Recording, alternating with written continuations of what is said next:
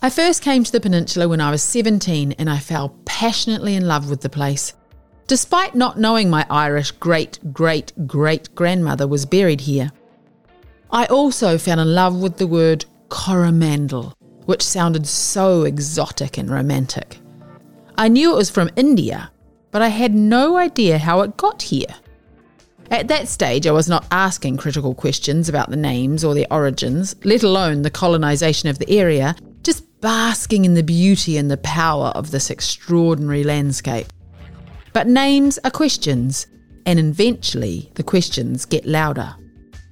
I have Betty Williams of Ngati Maru, Ngati Pukenga at Manaia to thank for the questions that now haunt me every day about where we are, who we are, and what is the power to name the land. I would also have to credit a small glass box across the road from the bottom pub on Wharf Road, Kapanga, Coromandel Town, for the specific questions I am now asking about the name Coromandel. In that glass box is a small replica of the HMS Coromandel, the ship that arrived at Umangawha, Colville, in 1820 in search of kauri spars and somehow bequeathed its name to the town and the peninsula. Was the area nameless in 1820? Of course not.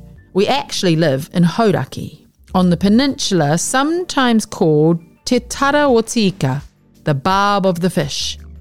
The Hauraki people have named every creek, harbour, river, hill, mountain, and village. They named Kapanga long before HMS Coromandel showed up. What about the ship itself? I did some research and found that the ship was originally Malabar, owned by the British East India Company. My ancestor, Billy Glascott, worked as a soldier for that colonising company from 1814 so I have a particular interest in their history.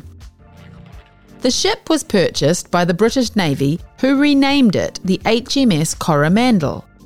The real spellings of Coromandel, a coast in southeast India, are different depending on which local language you are using. But this is the anglicised version, in other words, incorrect. In June 1820, the ship sailed into Umangawha, a harbour that Cook visited and imposed the name Colville Bay or Cabbage Bay upon it. The ship stayed in Tikapa Moana, Hauraki Gulf, for the next year, collecting kauri timber for the next European war. But it also brought a pandemic.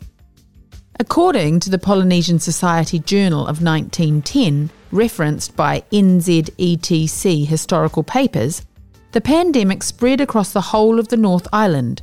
Its impact was recorded by an article by Percy Smith, land surveyor, and William Skinner, anthropologist, who heard about it from a Taranaki kaumātua, Wātene Tongatara, at Waitara in 1897.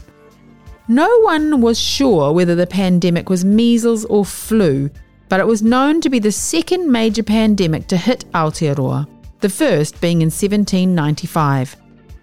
The pandemic was so disastrous that it was named Te Ariki Nui, the Great Sickness, and Tohunga and the Taranaki Rohe were making replicas of the HMS Coromandel and performing rituals to try and curb the many thousands of deaths connected to it.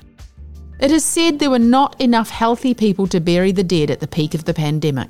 So, obviously, it was a great idea to name the peninsula after it. I know this is not a pleasing revelation to people who are invested in the name Coromandel to consider renaming the peninsula as Hauraki. Most of us have groups and products and places connected to the word Coromandel.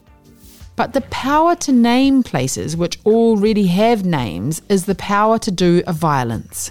It is a deliberate strategy to erase the local communities and their authority over the place. Finding out about the plague ship has changed my relationship with this C word. There is no going back to some sanitized version of where we are and who we are. There is only an opportunity to learn more about where we really are and to give more respect to Hauraki. We can learn our history and choose to respect Kapanga, Hauraki, and all those important names, or we can pretend none of this ever happened. We don't have the power to change the history, but we have the power to do better now.